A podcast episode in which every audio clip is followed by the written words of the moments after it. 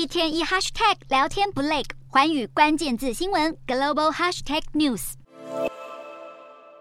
一阵欢呼声中，今年二十二岁的荷兰跨性别女性科勒获选为二零二三荷兰小姐。科勒是第一位获得这项殊荣的跨性别者，而她也将代表荷兰角逐年底在萨尔瓦多举行的环球小姐选美比赛，有望在替跨性别者缔造历史。科勒本身经常替跨性别族群发声，希望自己能够成为 L G B T Q 社群的榜样。他曾透露，当年出柜时没有获得足够支持，他要把痛苦留在过去。如今获得冠军后，他成为自己小时候还不存在的那个榜样。这几年，越来越多跨性别者挑战选美比赛。二零一八年，来自西班牙的安杰拉就成为第一位参加环球小姐比赛的跨性别者。二零二一年，恩里克斯则是成为第一位参加美国小姐选美比赛的选手。环球小姐比赛对跨性别者日益友善，或许也和背后老板有关。泰国媒体大亨贾卡彭去年以台币大约六亿四千万的金额收购了环球小姐比赛的主办单位。贾卡彭本身也是一位跨性别者，他致力于将环球小姐比赛打造成更包容的平台，让所有女性